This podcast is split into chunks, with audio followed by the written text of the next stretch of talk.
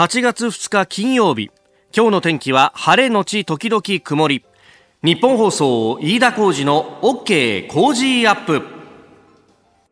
朝6時を過ぎました。おはようございます。日本放送アナウンサーの飯田浩二です。おはようございます。日本放送アナウンサーの新業一華です。日本放送飯田浩二の OK 工事アップ。この後8時まで生放送ですえー、いよいよオリンピックまでね、あと1年ということを、いろんなところでイベントやってますけれども、新庄アナウンサーは昨日、イベントのしかあ取材に行ってきたのね。そうなんです、そうなんです。昨日ですね、ここの丸の内エリアなんですけれども、うん、丸の内スポーツフェス2019というふうなイベントが、あの8月の15日まで開催されるということで、そのオープニングの、うんうんうん、あのイベントの取材に行ってきたんですが、ほうほう。まあ、オリンピック、パラリンピックも近いですし、何よりもやっぱりラグビーワールドカップが、まあそうだよね、そっちもあるもんね。迫ってきているということで、うんうんうん、そういったこうスポーツに親しんでもらう、ちょっとこう、期間を作ろうっていうそういうふうなイベントだったんですけれども、うん、ねあの日本放送のあのツイッターのね広報のアカウントがなんか、はい、最近 Q さんっていう、うん。キャラクターが出てきてさ、ええ、なんかいろいろレポートしてるんだけどさ、はい、なんか新業のこと書き込んであったよね。え、嘘そう。なんかさ、写真付きでさ、で、あの、なんか銅像みたいのがさ、出てるの？あ、そうなんですお相撲さんのさ、あ、土地のし、とあれ、あれ、土地の親戚か。はい。土地の親戚が、なんか、お腹の肉を持ってるように写真では見えるんだけど、決してそうじゃなくて、あれ、ラグビーボール持ってるんだよね。そうそうそうそう。で、その横に、新業アナウンサーがいて、私はどっちでしょうっていう写真なんでしょあれ。そうそうそう。違いますよ。どっちでしょうってどういうことですか？すいません。あのですね、丸ビルの中に、はい、あの、ラグビーコートみたいなのがバーってこう敷かれていて、これは人工芝人工芝みたいな感じなんですけど、で、あの、周りにベンチがいっぱい設置されていて、そこのベンチに、例えば、あの、羽生結弦選手とか、先ほどお話ししたの、土地の新関だったりとか、あと、リーチマイケル選手の銅像がこう立ってて、一緒にこう、ベンチに座ることで写真を撮ることができるっていうフォトスポットがあって、昨日、あの、土地の新関の隣に座ってですね、そうだよね。さりげなくこう腕の筋肉を触っているっていう写真を撮りました。銅像でもいいんですか、筋肉は。やっぱちょっとなんか気になるじゃないですか。気になるリアルなのかなとか思いながら。気になんねリアルじゃねえよ。銅像だってさっきから言ってんじゃないか。そうですけど。いや、番組のね、あの、グループの LINE で、えやりとりが僕も見てたんですけど、はい、あの、最初、普通に風景の写真が送られてきて、誰にも撮ってくれないんですって言って、すごい困ってる感じがね。そうなんですよ。結局誰か撮ってくれたんだ。あの、本当に見知らぬサラリーマンの方に、すいません、写真撮っていただいていいですかってお願いして。ああいう時さ、一、はい、人で取材してると本当大変だよね。そうなんですよ。IC レコーダーで音声も回さなきゃなんないしさ、うん、で、なんかあの、写真撮ってこいとかこう言われなんかしてさ、えー、じゃあ自撮りで撮るとこれどうやって撮ったらいいんだろうみたいな後ろ全然映んねえよみたいなね。結構大変なんですよね、一人で行っちゃうと。取材道具に自撮り棒持っていくわけにいかないしね。取材現場で自撮り棒こんななってさ、伸ばしてるとすごい変な風に見られるもんね。そうですね。何しに来たんだこいつっていうね。そうそうそう。いやラジオ局は本当に人が少ないんで、おのおのの現場でこうやって頑張ってるんです、ね、そうですね。はい。あの、よかったらツイッターの方もご覧いただければと思います。もちろんあのね、えー、この番組の方のツイッターにもいろいろ情報も上げていきますんで、そっちも含めて、えー、工事アップお楽しみいただければと思います。さあ最新ニュースをピックアップいたしますスタジオに長官各紙も届いておりますが、えー、今日はですね長官に間に合わなかったところでニュースが非常に動いておりますまずは北朝鮮のミサイル発射えー、短距離ミサイルは問題でないとトランプ氏ということで、えー、トランプアメリカ大統領はこの北朝鮮があ今朝方発射した飛翔飛翔体について、えー、記者団に対して私は問題ない非常に標準的な短距離ミサイルだと、えー、北朝鮮を非難しない意向を示したということです。まあ、かねてからね短距離に関してはまああまり気にしないというようなことも言ってきたわけですけれども、まあ、ある意味それに乗じて北朝鮮は何度も撃ってきてていると。で、あの今回の報道のぶりのですね、非常に興味深いところが、えー、アメリカのメディアが一番最初にこれを伝えてるんですよ。で、あのその後、韓国の統合参謀本部なども、出しているんですけれども、これ韓国のですね、統合参謀本部の発表ではあミサイルの撃たれた時間帯というのが2時59分と3時23分なんで、まあ、これ前回、前々回のミサイル発射とほぼ変わらないということであります。で、えー、今までであれば韓国が先に発表して、まあ、アメリカの高官もそれに追随する形だったんですが、今回はアメリカ側が、えー、CNN やロイターなどアメリカメディアにリークをしてそこから話が始まって後から慌てて追いかけるようにして韓国の連合通信であるあ連合ニュースであるとかあるいは、えー、統合参謀本部が発表してきたと、えー、結局、まあ、発射されたミサイルは同じ2発なわけですから、えー、それをこうどこが見ているかという話でアメリカは衛星であったりとか各種レーダーで見ているプラス韓国とのデータリンクがありますからそれで逐一把握をしていると。でその中で役割分担として今までは韓国が発表していたんですけれどもここで、まあ、あの番組で何度か言及している G ソミアという日あ米アメリカあごめんなさい、ね、日本と韓国との間の秘密保持協定、まあ、あのそれも含めての日米間のですね、データの連携というもののこう重要性が、え、出てくるわけであります。まあ、あの、発射されたところから、え、どこに落ちたかっていうところまで、え、これ、レーダーなどのもう使ってですね、えー、逐一見ているわけなんですけれどもあのかつてあったことでは韓国のレーダーっていうのはあんまり信用が置けなくってもちろんあの発射位置点には一番近いところにあるんで発射の探知は非常にすぐできると、えー、ところがですね、えー、それが落ちていく際にどこに落ちたかっていうのがいまいち分かんなかったりすることがあるんですよ。で、えー、そうすると発射してすぐにこう例えば爆発してしまったみたいなことなのかそれとも向こうの狙い通りにちゃんとこう飛んだのかっていうのが非常に重重要になってくるんでこうその辺の確認っていうのも結構手間取ったりなんかしたことは昔があったんですね。それもあったんで、えー、アメリカあるいは日本ともデータの共有をしましょうと。あの日韓の G ソミアというものも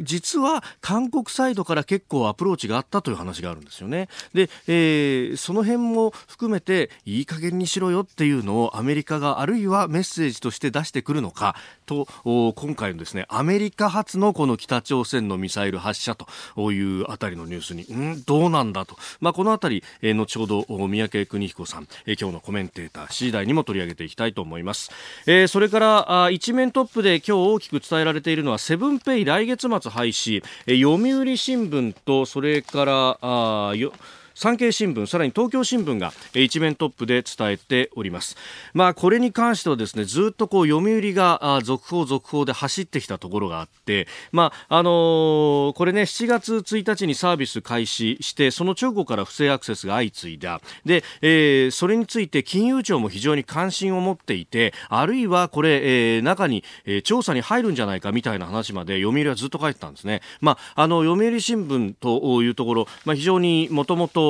財務省金融庁とも非常につながりがあって、まあ、あの役員さんの名簿なんかを見るとかつて、は OB で、大物だった人が関西区にいたりとか、そういうこともあったんですが、えー、今回もですね相当これ、情報として、読売、走っていて、いろんなことを書いてき、ておりました。で今回も一面トップから展開しているというところなんですが、まあ、なんといってもこれ、あの、経済産業省が非常に進めたがっているのがキャッシュレス決済というやつでその肝として、まあ、セブンイレブンという、まあ、あるいはセブンアイ・ホールディングスというこの全国的に大きな流通の企業がやることによって爆発的に普及が広まるんじゃないかと。ある意味切り札としても見ていたところがこれだけ派手に焦げたと。このままいくとスマホ決済というものそのものの信頼性が落ちてしまうかもしれない。どっかで、えー、歯止めをかけなきゃいけないのに見ていると、えー、7月1日のサービス開始直後から不正アクセスが相次いでその原因というのも、えー、二重の2段階認証をしていなかったという単純ミスで。でしかも発覚した直後に全部のサービスを止めりゃよかったのに止めもせずにだらだら長続きさせたせいで、えどんどんと被害が広がってしまったと。もう後手後手後手を踏んでさらに今回も会見に出てきたのは副社長であった、えー、セブンペイの社長は出てこないと。これは結構危機管理としては、危機管理の危機的状況というようなことになってしまっている。まあ、そのそしりはこれ免れないと思うんですね。で、えー、第三者機関を入れて、えー、チェックをして、あの、場合によってはもう一回再チャレンジしたいということを言ってますけれども、そもそも論として、これは何が原因だったのか、いろんな憶測が言われてます。10月から消費増税が始まる。そこでポイント還元などをキャッシュレス決済に関してはやるかからそれに合わせて慌てて入れたんじゃないかというような説もあるわけです。で、えーもしそうだとしたら、経営陣が無理に言って、で、下から例えばエンジニアが、これはちょっと難しいですよって言ったけど、いや、いいからやるんだと。こういう意思決定がされていたとしたら、もう一回再チャレンジという皆さん心意気はいいんですが、同じ鉄を踏んでしまう可能性もあるんじゃないかと、えー、その辺も指摘をしておきたいと思います。あなたの声を届けますリスナーズオピニオンニュースについてのご意見をお待ちしております。えー、今朝のコメンテーターは外交評論家の三宅邦彦さんです、えー、対中関税第3弾という第4弾というニュースそれから日韓の関係臨時国会そしてアメリカ大統領選についても伺っていきます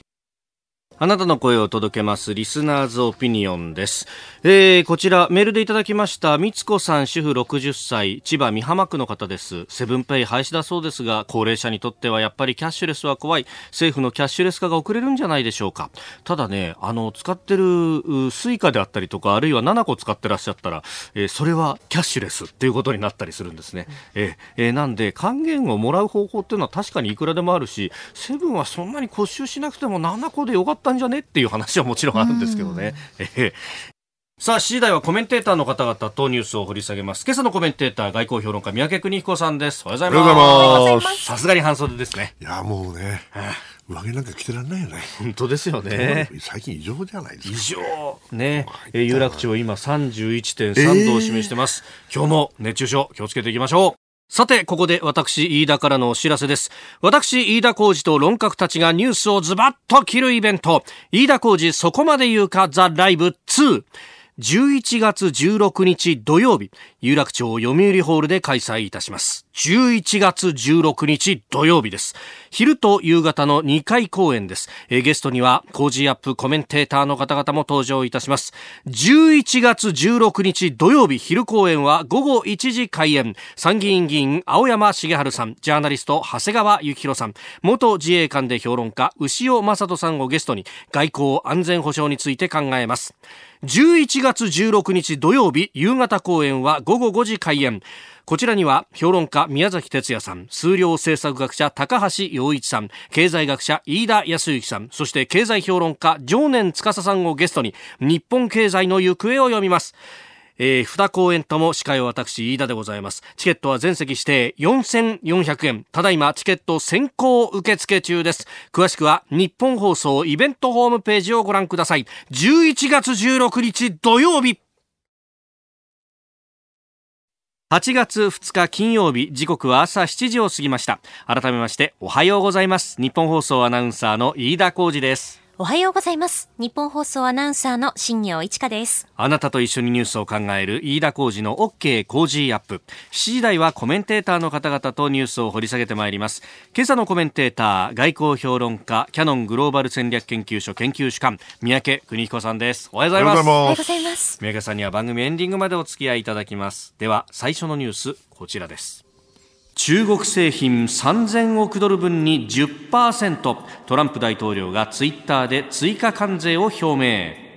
アメリカのトランプ大統領は1日中国からの輸入品3000億ドル日本円にしておよそ32兆円相当に10%の関税を上乗せすると発表しました。トランプ氏はツイッターへの投稿で中国はアメリカの農産品を大量に購入することに同意したが約束を破ったなどと非難しております。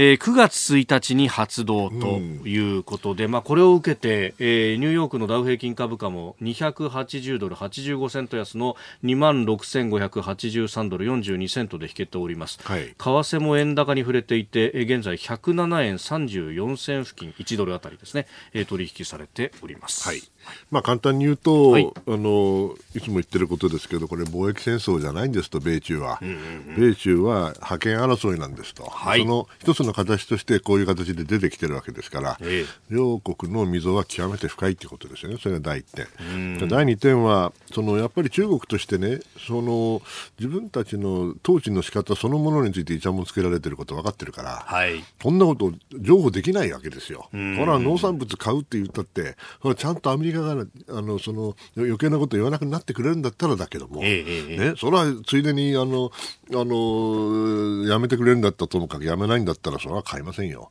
ですからそういう意味では嘘ついたと言われてるかもしれないけど中国はおそらく足元を見ていると思います。あ足元、ね、もうトランプさんあのちょっとあと1年であれでしょ？と選挙でしょ？と、ね、今まもうだってトランプさん変わるんだったらこんな情報する必要ないしね、はい、民主党の候補の方は必ず中国の方向くから、ね、だってトランプさんがあれだけ厳しいんだから反対軸で来るに決まってますから、はい、そしたらばとりあえず様子見てもいいんじゃないのとこう思ってるわけですよね。それに対してトランプさんは何言ってんねんと、はい。ね、俺は勝つぞと、えー、再選したらこんなもんじゃ済まねえぞと、今のうちにやった方がいいぞってこう言ってんだけど、そうはいかないですよね。ですから、私はあの中国は様子を見る可能性が極めて高い。そうなると、はい、じゃああ、G20 の時でしたっけね。あの時に一時休戦だとか言ってみんなほっとした。それはそうで、私これいつも言ってることですけど、はい、あんまりガチンコやっちゃったらね、えー、そしたらあのマーケットにこうやってちゃんと影響が出るわけですから。はい、ですから G20 の時にはまあ一応休戦的な、えー、少なくともいいメッセージを送りたかった。それで送れたんですけども、実態は何も変わっていない。ということだと思いますね、まあ、あの今週は上海でこの閣僚級の協議というのを貿易交渉についてやってましたけど、うん、2日間でまあ5時間とか6時間とか、うん、長いんですよね、うん。あの人たちあのずっとしゃべるから。しゃべるんですね。あの人すごいですよ。あの僕は経済の方は知らないけど、えー、紙なしでととうと喋れるんだよね。優秀な人たちなんでしょうね。あその路線、党の路線みたいなものは頭に叩き込んでる叩き込んでるから、だからピシッとしてるんですね。でもこれ逆に言うと、うん、そこから外れることは譲歩できないってことですか？そういうことですよ。うん、交渉なんない、ね、9月1日っていうのはこれまた微妙な時期で、はい、アメリカで言えば、まあ、あの夏休みですよね。えー、であのレイバーデーっていうね、えーえーえーえー、休日があって、それがまあ9月の初旬なんで、はい、そこまではみんな休みなわけですよ。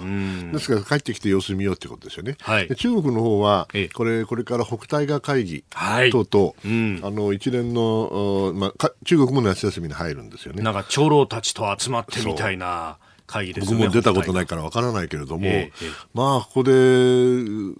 少し方針を議論はするだろうと思いますけれども、まあ、今の状況でね、はい、弱気にはなれないでしょ。ということは、まあ、夏休みの後はまた、血みどろがやるんだろうね。はあ。でも、こんなことやってたら両方ともてか世界経済が心配にはなることは間違いないと思うんですがいかがでしょうかね。こんなことやってていいんでしょうか。まあ今日の東京市場もどうなるかっていうところ。はい気になりますね、おはようニュースネットワーク東京有楽町日本放送キーステーションに全国のラジオ局21局を結んでお届けいたします。時刻は7時11分になるところです。おはようございます。日本放送アナウンサーの飯田浩二です。今朝のコメンテーターは外交評論家の三宅邦彦さん。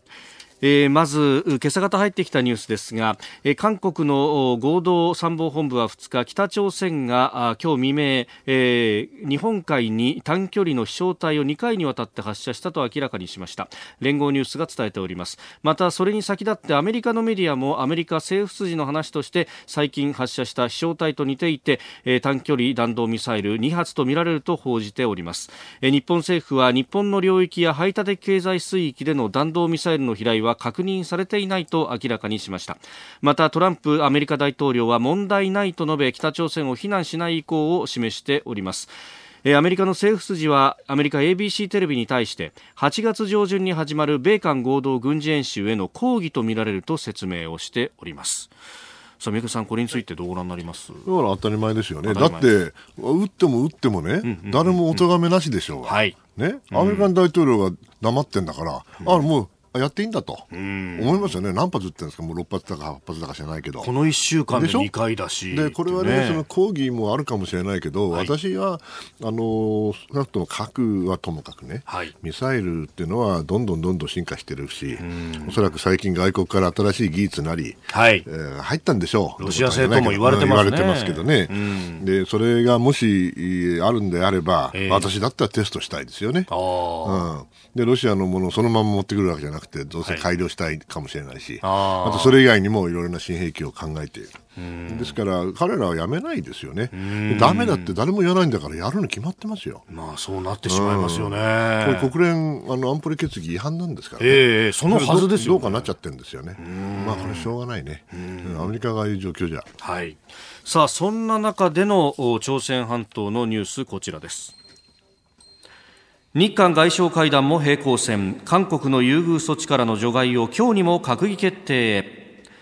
政府は河野外務大臣と韓国のカン・ギョンファ外相が1日に行った会談を踏まえて安全保障上の輸出管理で優遇措置を取るいわゆるホワイト国から韓国を除外する政令改正を今日にも閣議決定する方針を固めました。関連する関連する政令の改正が決まれば韓国は今月下旬にも優遇対象国から除外され輸出管理を厳しくする対象が幅広い品目に拡大されます。まあ、厳しくするか、まあ、その基準の見直しというふうな表現もしておりますが、うん。えー、いよいよこういう段階に入ってきた。まあ、あの閣議決定っていうのはご承知だと思いますけど、別にあのその日に直前考えるわけじゃなくてね、はい、ずっとこの時間会議だったかな、ずっとその下から積み上げてきて、紙を回して、そしてサインをして、その上で閣議に上げるってのは最終段階ですからね、はい、これもうあの相当前から分かってたことですよね。でポンペイオさんがね、はい、なんか仲介するとか言ってね、それでホワイト国やめろと、はい、ね、なこと言ってんだけど、いや、それはいいけども、うん、やるんだったらもっと早くやんなきゃ、はい、こんなもん閣議決定やる直前にですよ、えー、こと言うたって、はい、止まるわけがないですよね。でその前に、まあ、韓国だって同じようなことでしょう、私はあの両方が受け入れないとですねそもそも仲介っていうのはできないんではい、で受け入れていないのに仲介するなんてことをまして公言する、はい、ということはねこうもうできないと言ってるのと同じですよ。本当に仲介を真面目にやるんだったら静かに水面下でねまず妥協させて、はい、それでパンパカパーンと最後にこうなりましたと、はい、言えばいいんだけど、ええ、言うだけで口だけでね、うんうん、あの実際のそのもともと混乱はどこから始まってるかって言ったら金金正恩さんに会うとか言い出した去年からずっとガタガタガタガタしてるわけですから、ね、ですからその大きな流れの中で、はい、あれですよ韓国はああのアメリカも韓国のやり方は分かってくれたんだと理解してくれたんだと、うん、で一緒にやるんだという気になればね、はい、ほらその気になりますよ。ですからその意味では今更何を言うてんですかと、はい、うん、もう少し一貫性のある戦略のあるね、うん、えー、東アジア政策もしくは北東アジア政策っていうものがしっかりしていないからこうなるんだと言いたくななりますよ、うん、まあ、そう言ったってしょうがないんですけどね、ですからその意味では残念ですけれども、はい、これであのアメリカの介入もし仲介がうまくいけばいいと思いますよ、ええ、だけどおそらく難しいだろうなと。あとここまで来ちゃったらね、そしてあの閣議決定すればホワイト国やればですね、はい、韓国必ずあの対抗措置取ると思います。うん、それ何になるか知りませんけどね。ただいずれにせよあの泥試合になるでしょうね。うんまあこれ日本として、まあ、今回の特にこの優遇措置、ホワイト国の件っていうのは、うん、そもそもその輸出管理ちゃんとしてないでしょっていうところからこう始まってると。そうですよね。でもともとさらに言えばね、はい、そのたただ単に技術的におかしいとかいう問題だけではなくて、ええ、この数年間、特にムン・ジェインさんになってからですけども、はい、その前から起きていることは、韓国のいつも申し上げていること、韓国の外交が変わりつつある。そして、韓米日のね、はい、まあ、彼ら冷戦構造というかもしれないけれども、え北朝鮮の脅威が実際にあるわけだから、はい、当然、その守りはしっかりしなきゃいけないわけですよね。でそれを犠牲にしてまで、はい、あ独自性のある主体性のある外交をしよう、もしくはバランスを取ろうとする、中国とか北朝鮮とかロシアともうまくやって、そして主体性を回復したい。という気持ちがないとは言えないでしょう。はい、でそのような状況で韓国をどのように扱うかということについてね、はい、やっぱり我々あの日米でもしっかりと本当は話し合いをすべきだったのかもしれないけどそれも十分じゃなかったかもしれませんね。ですからこれ本当に心配してるんですけれども、はい、この後一番私が恐れているのは、ええ、G ソミアですよね。秘密保持協定。ですね、はい、これはもう あの韓国がずっと嫌がってて、え、やっとあの英断をしてくれてねそしてそれは別に日本にとってというよりも、うん、その何かあった時に、はい、韓米日の中でしっかりとしたその軍事の秘密情報が、といってもあの別におどろおどろしいもんじゃなくて、はい、要するに向こうが攻めてきたときに、どうなってんだという、そういう大事な情報ですよね。それを瞬時に交換でき、情報を共有できていることで、はい、それで抑止力を高めるわけですよね。これ韓国の方から GSOMIA はなんとか言い出したらね、俺はもう北朝鮮から見たら、ああ、またこけてるわと。またこけてる。わ。内部で、え内部でこけて、ああ、もう GSOMIA なくなってくれたらね、ええ、こっちどんどん優位になるわけだから。やりやすくなりますよね。もうカッカッカッと笑ってるはずなんですよね。でそういう状況になっている。はい、でこのもしなればね、ええー、これはアメリカにとって極めて大きな打撃だと思いますね。日本以上に。うんここは黙っちゃいないと、要するにあの韓米日のね彼らからすれば、はい、同盟関係自体もしくは連携自体がね、本当に傷ついていくということになるんだと思いますよ。さあそして続いてのニュースですが臨時国会召集ということで新人議員が昨日初登院を行いました、えー、それではですね、えー、令和新選組の木村英子議員それから NHK から国民を守ると立花隆議員の声をお聞きいただきましょう。多くの障害者の人たちが、えっと、重度訪問介護を使って就労につけるように国会の中で頑張っていきたいと思っています、えー、これからまあ今やっぱり6年ぐらいの計画で NHK のスクランブル放送の実現をしていかなきゃいけない、えー、それをまあやる表舞台がこの国会議事堂。国会議事堂前より NHK をぶっ壊す。ということで、まあ、昨日はね、えー、開会式も行われて、えー、金城陛下が、まあ、初めて国会でお言葉を述べられたということもありました。はいはい、まあ、あらゆる意味で、あの、象徴的なね、えー、令和最初の国会ということなんでしょう、はい、まあ、特にあの新人の議員の方々がね、まあ、参議院ですから、はい、あの一味違っていいと思うんですよね。で本当にこの新しい議員の方々の主張もしくは状況を見ていると、はい、確かに日本の政治も変わるんだろうなと。やっぱりね一昔前は女性に参政権がなくてですよ、はい、そして今度は女性の議員ができて徐々に徐々に変わっていくわけですよね。はい、ですから新商社の方もこういう形で党員をするということで、うん、私はあの国会から日本変わっていくと思います。その意味では いいなと思う。ただね、こういうものが、まあ、その、脚光を浴びるということは、じゃあ、既存の政党はどうしたのと。ね、もう少し、まあ、参議院だから違うと言われればそれまでなんですけど、はい、もう少し、あの、本来あるべき議論も、えええー、必要だと思うんですよね。ですから、ちょっと、あの、かすになってるなと。既存の与党も野党も、ね、まあ、特に野党なんだけれども、えー、もう少し頑張ってもらわないとね、うん、議論してもらわないといかんと思ってるんですが、どうも。ちょっと、ちょっと、ちょっと、まあ、やっぱりこういうね、あの、ある意味、こう直面する不便さに直面する人たちが来ることでようやく変わる部分というのがどうしてもあると。確かにその前からまあね前から言われてることですけどね、えー、でも実際に来られて、はい、みんなわかるわけですよね、えーえーえー、あのその効果っていうか意義は非常に大きいだろうと思います。うん。まあその意思の表示であるとかっていうのをこうどこまで、えー、できるのかとか、うん、まあそういった部分も含めて周りでどこまでサポートできるのかとかも含めて、まあ、あのある意味、国会議員の仕事っていうのは何なんだろうっていうところから、ね、これ、本当は掘り下げなきゃいけないんですよね、えー、そうかもしれません。まあ、だけど、アメリカとかね、それからイギリスなんかとは、おそらく違うでしょう。なぜかったらば、その、おぱり比例代表がないから、あね、で比例代表のあるところでは、あの国民のこういう広い、はい、えー、層からですね代表が出てくるっていうのは当然のシステムとして当然ですから、うえー、そういうシステムを持っている以上このような形で対応するのは当たり前だと思いますね、はい、続いては教えてニュースキーワードです。F35A 航空自衛隊は今年4月9日に起きた青森県沖での墜落事故を受け見合わせていた最新鋭ステルス戦闘機 F35A の訓練飛行を昨日再開しました。基本訓練から段階的に始める方針で夜間訓練は当面実施しないということです。F35A は高いステルス性による残存性や、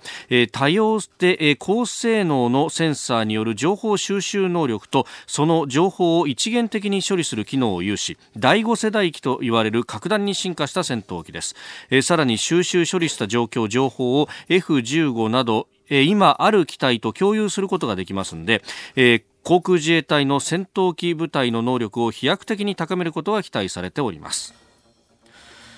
まあ、あということで、これ ね、えー、航空自衛隊に、まあ、鳴り物入りで配備されたというところもありましたが、えまあ、もちろんね、最新鋭ですから、これ必要ですから、はい、高いしね、えー、丁寧に使うのは大事だと思うんですよね。ただね、この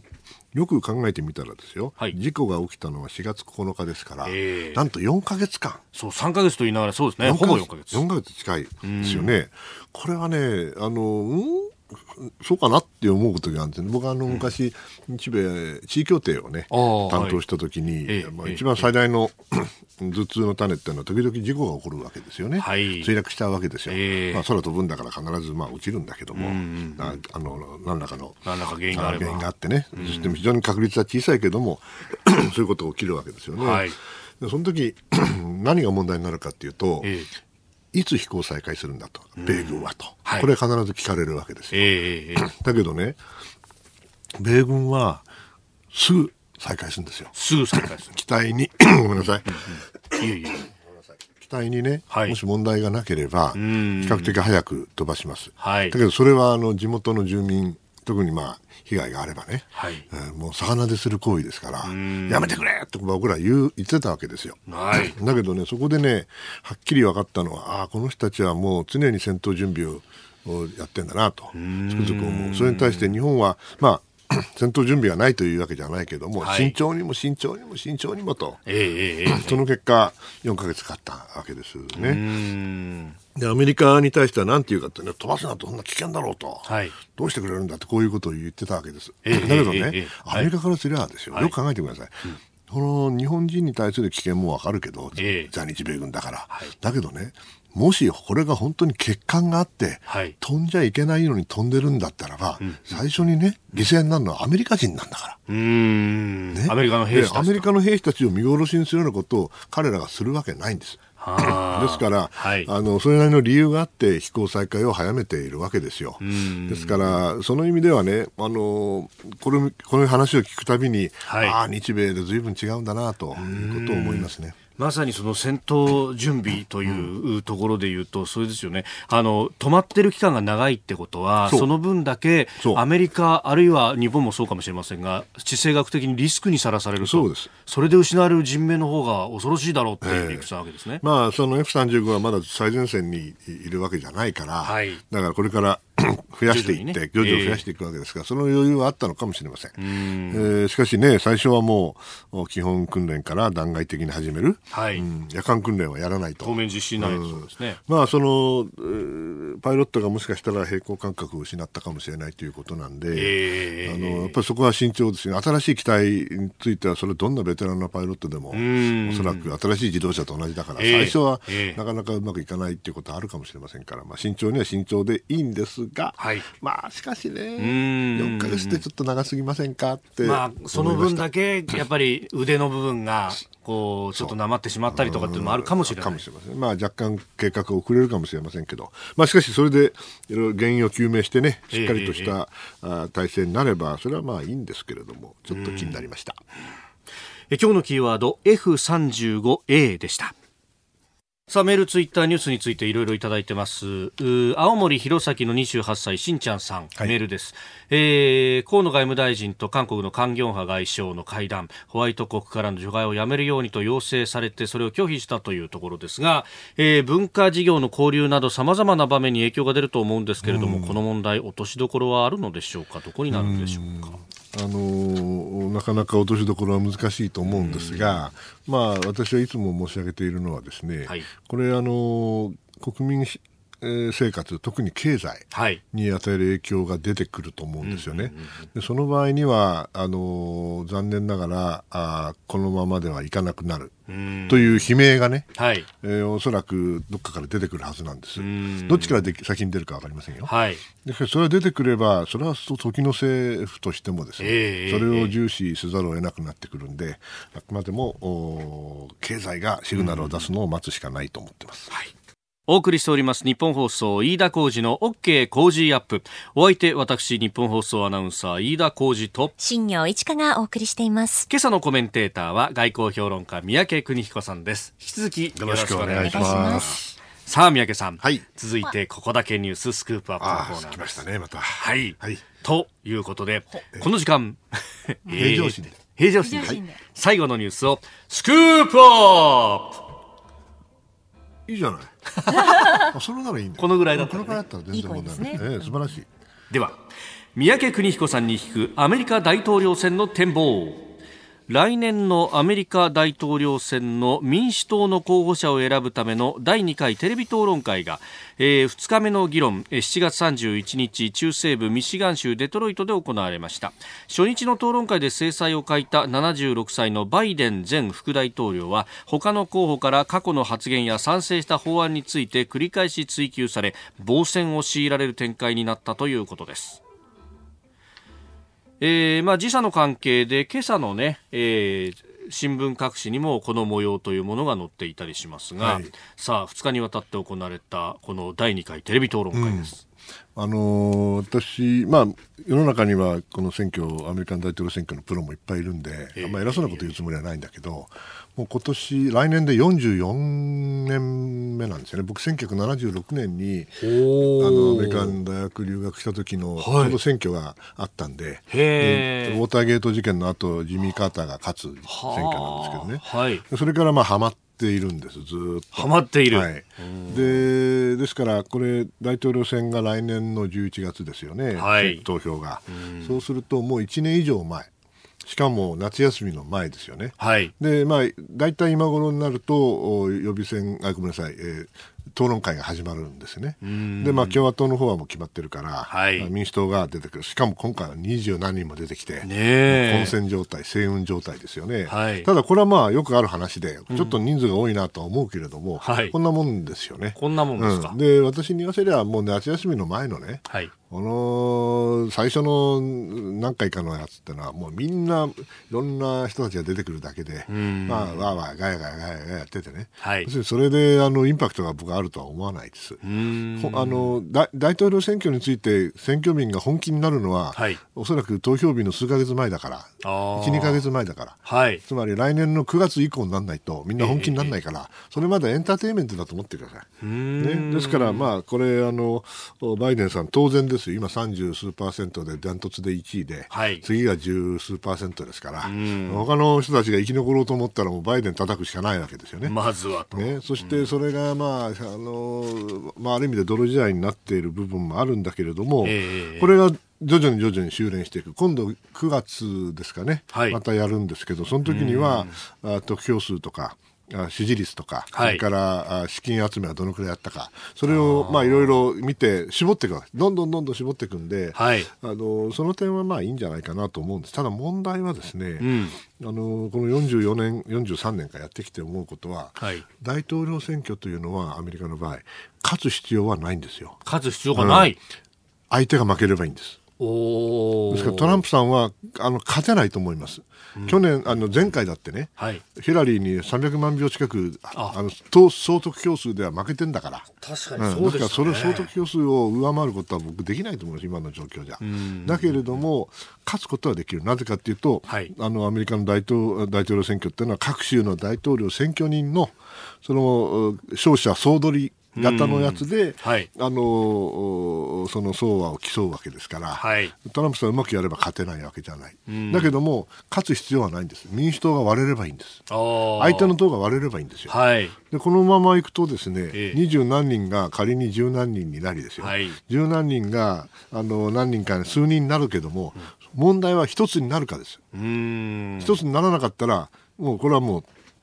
私はトランプさんの不戦勝ですよ。ああ、と僕は思ってます。相手の石質みたいな、えー、ですからその意味では、今はあまりあの重視してみる必要はないけれども、はい、正直言って来年のね、今年の年末かな、年末までに大体どのくらいに絞られていくか、はい、そして最も大事なことは一本に絞られるか、うん、民主党は今、割れてるんですよね、中が、あの非常にイレベラルな連中と、はい、それからあ普通の、普通のというか、中道の、ででそれがまだ修練をしていませんからそして、えー、リベラルの連中非常に強いですからね、はい、今回は、えー、ですからなかなかあの中道がトランプさんをその引きずり下ろすようなね強い力になっていくかどうかっていうのは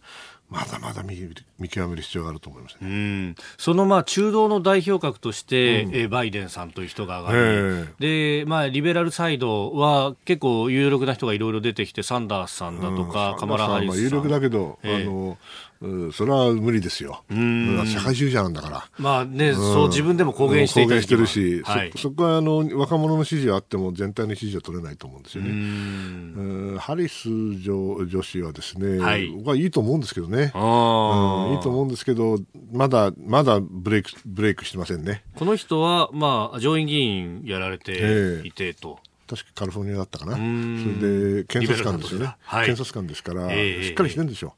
ただまあそういう人はねあの民主党にも探せばいるんです、ただ問題はトランプさんのあの強烈なね、はい、個性と、それから強固な基盤があるわけですよね、少数派だけれども、それを崩す崩すには、もう民主党が団結するしかないの、だけどその団結を、はい、まさに具現できるかどうか。そういう人なのかどうか、それを探してるんだけど、はい、なかなか見つからないんじゃないですか？あ結局、まあ、あの、勝者総取りで州ごとにやるっていうことになるんで、はい、まあ、大体の州はどっちかっていうのが事前に決まってます。決まってると。えー、あの前回で言えば50州のうち44州については前々回と結果同じですから、つまり6つの州だけがひっくり返ったってことです。はい。ね、それはアイオワ、ウィスコンシン、ミシガン、オハイオ、ペンシルベニアとフロリダなんですよ。フロリダ除いたら全部五大湖周辺なんです。はい。ということは、ラストベルトなんです。ですから、そこでトランプさんが今回一つか二つ次回ね、はい、えー、取りこぼせば、それは十分ひっくり返るんですよ。ですから、その意味では、まあ、そこを勝てる、はい候補者を民主党が一人に絞れるかどうかがポイントで、あの党が割れたら、それはトランプさん勝ちます。それのこう難しいところが、うん、そのハリスさんにしてもカリフォルニアだったりとか、なんか西部の方のこの、うん、結構リベラルな土地から出てきた人が、このね、ラストベルトの、まあ、昔からいるこう、白人の不満のある人たちに、あいつらはなんかポリコレとかなんか、きれ言葉が嫌がってってなっちゃうと。バイデンさんが白人でしかも、はい、あの労働者のことよく分かってる人ですから、えー、もし彼76だけど、えー、これがあの10年若かったらね、これはもう確実に候補になってます。もうジーンズ履いて俺たち一緒だよなってキャンペーンやる人、ね、そしたらトランプさんに対する有効な対抗馬になると思うんですけど、ちょっと遅れてきちゃったよね。ああ。そこの次っていう人が今民主党の中にいない。いない。じゃないかな。だから世界的なこのリベラルがこうちょっと民衆から浮遊しちゃうっていうのの同じような流れなんですかね。まあ日本も昔そうだったから。ああ。どこでも同じですよ。それは。えー、アメリカ大統領選の展望について、えー、現時点ではというところをお話しいただきました、はい、このコーナーも含めポッドキャスト YouTube ラジコタイムフリーでも配信していきます。番組ホームページご覧ください